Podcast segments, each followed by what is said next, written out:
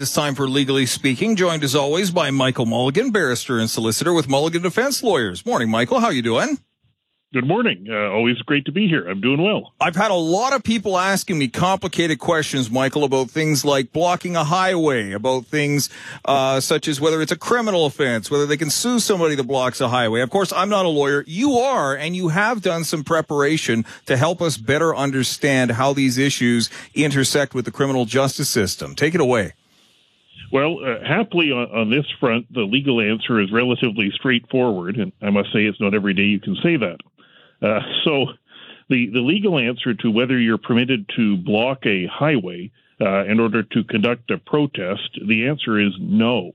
Uh, and the answer comes from Section 423 of the Criminal Code, uh, which makes it uh, an offense punishable either by indictment or by summary conviction uh, for a person to uh, do something designed to compel somebody from uh, not doing something they're lawfully have a right to do, like traveling down the highway. Um, and, indeed, it expressly prohibits in Section 423, sub 1, sub G, an act of blocking or obstructing a highway.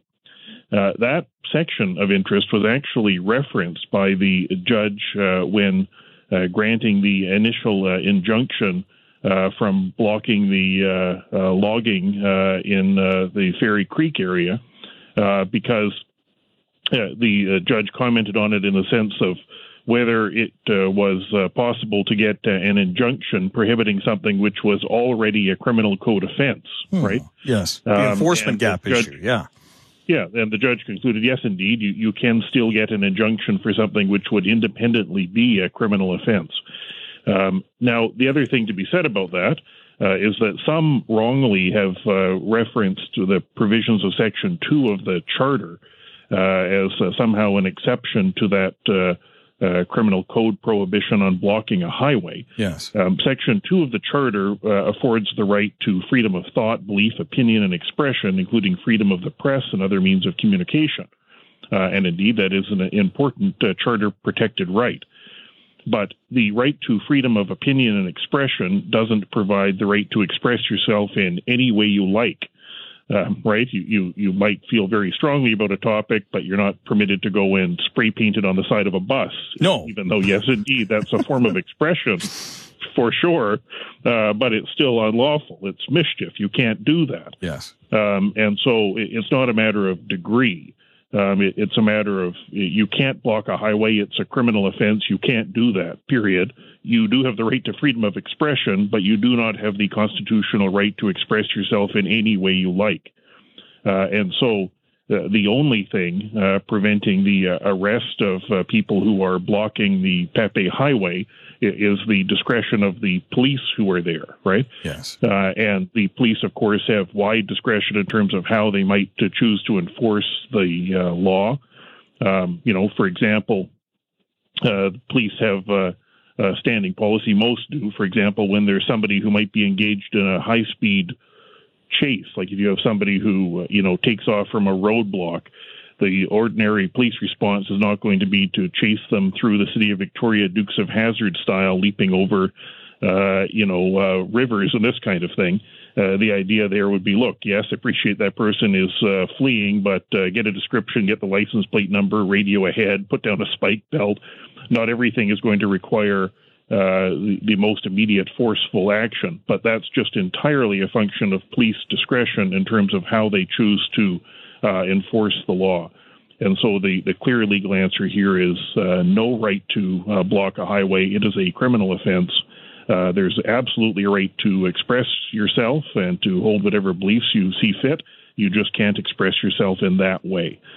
Um, and we've seen uh, also this week uh, one of the early examples from the uh, Supreme Court uh, enforcing uh, the injunction against blocking uh, the highway and logging uh, efforts by uh, uh, Teal Cedar Products. Yes. Um, and uh, this was a uh, sentencing that occurred up in Nanaimo this week.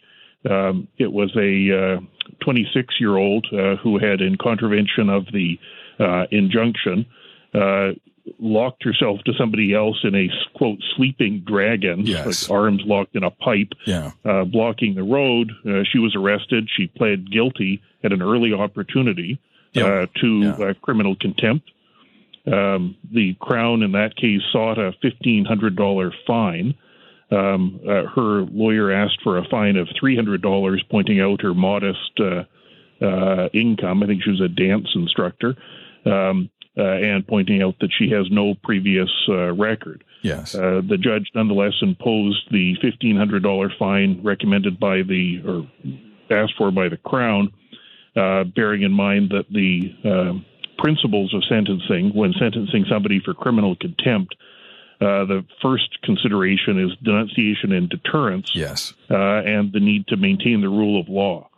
Uh, the judge uh, did, however, take into account uh, the fact that uh, she was remorseful, that she pled guilty at an early opportunity, that she had no previous record. Um, she was young, 26 years of age, um, and the judge uh, allowed that uh, if she pays the first $1,000 of the fine as ordered uh, and uh, avoids any uh, further breaches of the uh, court orders for a period of one year, the judge would the judge permitted the fine to be reduced on if she does those things to an amount of one thousand dollars.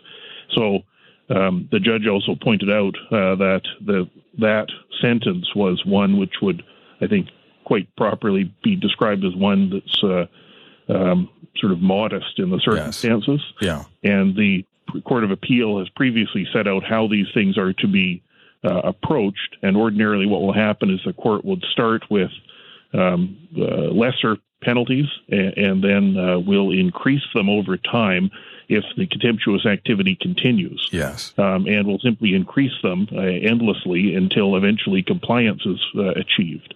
And so the message here should not be that uh, a fine would necessarily be the outcome for somebody who were to breach an order now.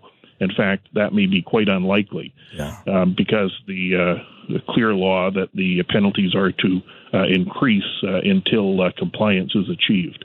Uh, but that's what was done in that case. And I was reviewing some of the um, the details around that case, Michael, and it does seem fair because this is a person who, as you've mentioned, does not have a violent or criminal history. In fact, does not have a history of causing problems at all. Genuinely was concerned about biodiversity loss and destruction of the natural habitat. Someone who is remorseful, who admits that what they did was wrong, who says they won't do it again. Um, I I think that it's it, it's appropriate for the court to show the sort of uh, relative leniency that it is here and saving any harsher penalties penalties or actual jail time from those who demonstrate intransigence or a lack of willingness to defer to the court and obey. That's right. And the judge pointed those things out, right? The fact yeah. that she admitted her contempt at an early opportunity, uh, was respectful, remorseful, uh, pled guilty. Uh, all of those things and the background that you mentioned, all of that was taken into account when uh, concluding that a financial penalty rather than a, a jail sentence was the uh, appropriate outcome uh, for that particular individual. And judge pointed out, of course, as well that sentencing is an individualized process, and while the you know principal considerations for criminal contempt are deterrence and denunciation of the conduct to maintain respect for the rule of law. The court is required to take into account, of course, all the personal circumstances of the uh, person who is guilty of criminal contempt uh, when determining what would be the fit sentence for them. And so I, I think that's uh, that's what we saw here. All right, let's take our first break. When we come back, legally speaking, continues on CFAX 1070 that ministerial order with respect to gasoline rationing. We'll go through it, why it's interesting from an economics perspective, and perhaps a legal. As legally speaking continues here on CFAX 1070 with Michael Mulligan from Mulligan Defense Lawyers. Michael, the various debates that we've had over the years about infrastructure, such as the excuse me, the Kinder Morgan Trans Mountain expansion for the pipeline, have given uh, ordinary persons such as myself a crash course in things like section or the sections of the Constitution Act that deal with interprovincial undertakings, lines of steam, and other ships. Things like uh, laws of general application with Campbell Bennett uh, versus or. Comstock Midwestern Limited, 1954. That was one of the uh, cases that you helped us understand exactly how that whole thing fits together. Now we're taking a look at an order with respect to gasoline consumption here in BC because of, among other reasons, Trans Mountain has been shut down. Seems to all revolve around this pipeline. Take us through this order. Sure. So this is a order. It's Ministerial Order 454, and it's under the Emergency Program uh, Act. We are, of course, back in an emergency. Yeah. Um, and, and, there are a number of things about the order that are interesting uh, from both a Canadian perspective and uh, I think perhaps from an economics perspective. The origin of the problem here, the bigger fuel supply problem, in addition to the Malahat one that seems to have been getting ironed out, yeah. uh, is that a very large portion of the uh, fuel uh, for cars in British Columbia comes through the Trans Mountain Pipeline in the form of either uh, crude oil, which then gets refined in Burnaby or through a trunk line in Washington State uh, and as well, uh, a significant por- portion that isn't refined in those places comes through the same pipeline as refined gasoline. Yes. Uh, and the alternative, uh, largely, is by train, which of course hasn't been functioning either, hence the uh, shortage of uh, fuel. Yes. Um, and so this ministerial order is intended to address that. Um, first of all, with respect to the pipeline, if you look at what the Trans Mountain Pipeline or people are saying it's sort of they're hopeful if everything goes well, uh, no other problems occur, all these various provisos, uh, that by the end of the week uh, they should have the pipeline partially running again. Um, so let's hope the uh, uh, we don't get uh, a whole bunch more rain in the next couple of days. So this order, uh, most people are familiar with, of course, the uh, limits that have been placed on gasoline purchases. So this is the order uh, that prohibits the purchase or anyone knowingly selling more than 30 liters of fuel at any time uh, for somebody who doesn't have an essential vehicle like a police car or fire truck or you know uh, some of those sort of categories of things. Yes. But other interesting aspects of it first of all there's a nice canadian aspect to it. Uh, sub 6 of the order says this a person must not engage in abusive or belligerent behavior towards another person in relation to the other person's effort to comply with or enforce this order. Interesting. So we actually have a nice Canadian provision be polite. or else. Uh, or else. I, am not quite sure how the admonition to be polite causes people to be polite. It's kind of like the sign that says, please obey what's written on signs. Uh, but uh, the other interesting element of this, from an economics perspective, is uh, paragraph four of this ministerial order, mm-hmm. uh, which uh, provides that uh, essentially the retailers and wholesalers of gasoline fuel are not permitted to increase prices such that their gross profit margin would be greater than their profit mar- gross profit margin for the 90 days immediately preceding the date of the order which is hmm. interestingly worded. So it's yeah. no gouging. I guess that's how that would be described. Yes. But collectively, those two things, I'm not sure that they, uh, you know, certainly I think the idea of not allowing gouging when there's limited supply and no real competition uh, is probably a wise idea. But I, am not sure uh, whether those two things, the limit on the amount somebody can purchase, as well as a uh, trying to limit the price of something, necessarily fits with principles of economics, right? Yeah. Ordinarily, the way you try to ration something which is in short supply is by price, yep. right? So if the price goes up, people will consume less of it. Exactly. Um, and there's been some interesting studies on that in terms of gasoline. Like at one point, we seem to think, well, it's basically inelastic. Like if you raise the price, if gasoline prices went up, the prevailing wisdom seemed to be, well, that'll make no difference. People just have to get to work or pick up their kids or get to the hospital, so they'll just pay any price. But recent studies show that that's not necessarily so. Um, and uh, there are, are, some recent studies that show that, in fact, even in the short term, when somebody couldn't go and buy a more efficient vehicle or buy a bike or something else, uh, that price fluctuations in gas actually make a difference. Uh, and the degree to which they make a difference appears to be about 0.37% per 1% increase in gas prices.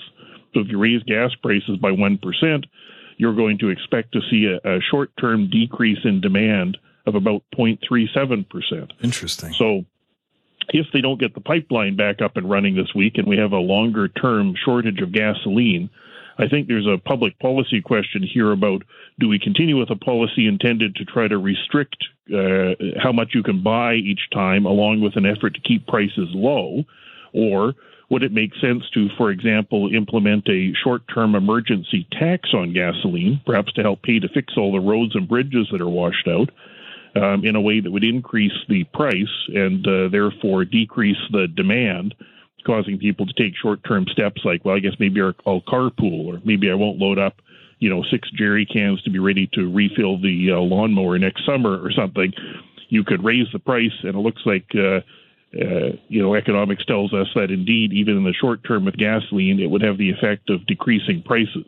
And so, if the pipeline isn't back up and running as we would hope it would be, uh, there may be uh, room for some consideration about whether the combination of uh, trying to restrict demand by uh, restricting how much you can buy and keeping the prices low, uh, whether we're fighting the laws of economics there, or whether there might be some response like what I've suggested in the short term. If you said, look, there's going to be a you know significant tax on gas for two weeks, only buy it if you need it. Don't fill up your lawnmower or top up your tank. Um, whether that might uh, be more effective than uh, hoping everyone is going to be polite and respect the signs taped to gas, uh, you know, gas pumps, uh, uh and the provision telling you to be not be belligerent. So, um, anyway, let's hope they get let's hope they get the pipes fixed. I just you can always worry about it. You can always reflect upon the regular clientele at any establishment where there's a sign on the wall expressly prohibiting belligerence from taking place. Uh, it's every time anytime I see a warning written somewhere, I'm thinking somebody somewhere caused that. So perhaps that says yeah. more about us than it does about the regulation itself. Uh, we also and, have. And, yeah. If that sign doesn't work, the one telling you not to be belligerent, you can install a second sign next to the first sign that says make sure you adhere to everything written on signs. Absolutely. Maybe that'll really that'll produce some extra oomph to get that second sign work. Uh, we do have one more matter to discuss this uh, week. It's a marijuana trafficking sentence overturned in the Court of Appeal. We've got five and a half minutes. Yes, indeed. So this, I must say, is probably one of the last cases we're going to see of this uh, kind, right? Uh, because of how we've changed, uh, how we've dealt with cannabis over the past few years, right? Yeah.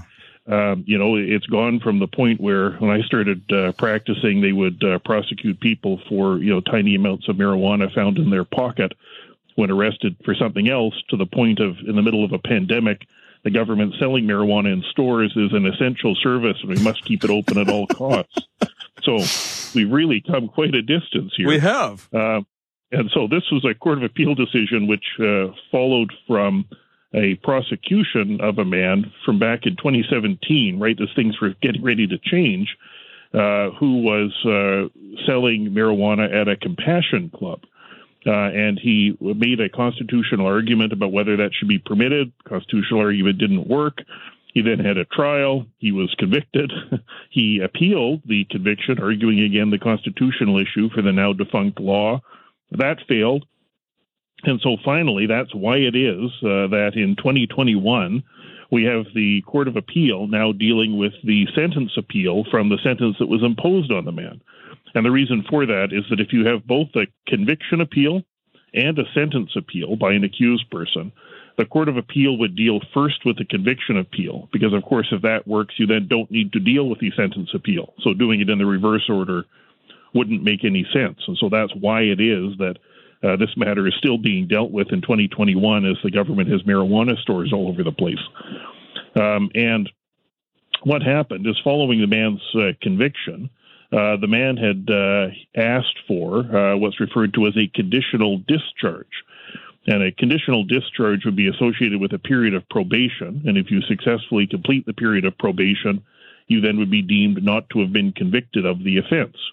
And that can be meaningful for marijuana and other drug offenses because if the offense shows up on your criminal record, there's no way you're getting across the border into the U.S. because they'll be aware of it. Uh, and so, uh, or many other countries, in fact, where we might share that information.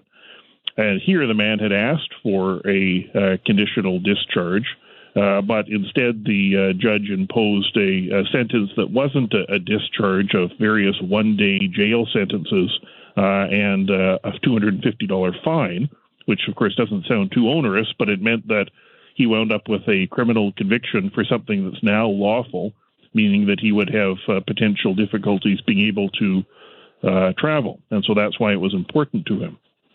And the case is also an interesting one, even though the subject matter is no longer going to be uh, uh, too uh, relevant because we no longer deal with marijuana in this way. Mm. But the Court of Appeal found that the judge made an error because the judge failed to, in the judge's reasons, um, sort of square up and address what this man had asked for. right? This conditional discharge. And the man at sentencing didn't have a lawyer, so it wasn't the most, uh, uh, you know, the longest submission for why he should get a discharge. But the Court of Appeal found that because the judge failed to address why the conditional discharge would not be appropriate, and there's a test for it from a case called Regina versus Fallofield that analyzes whether the discharge would be in an offender's best interest and then whether it would be contrary to the public interest. And because the uh, judge didn't address that and go through the test and explain why the judge didn't think that was an appropriate sentence, that that amounted to a material error. Uh, and so that was the basis for the Court of Appeal uh, overturning uh, the one day sentence and the $250 fine and instead imposing the conditional discharge that had been asked for.